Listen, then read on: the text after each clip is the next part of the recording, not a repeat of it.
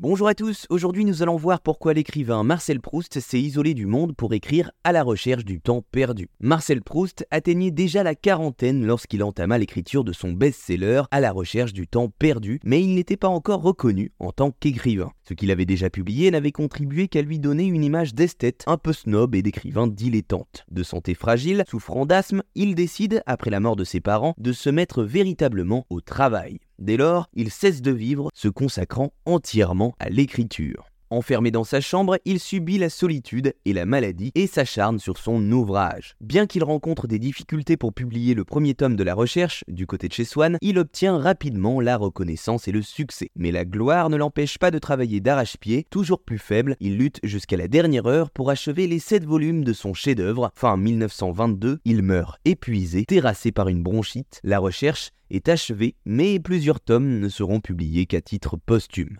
Voilà, vous savez maintenant pourquoi Marcel Proust s'est isolé du monde pour écrire à la recherche du temps perdu.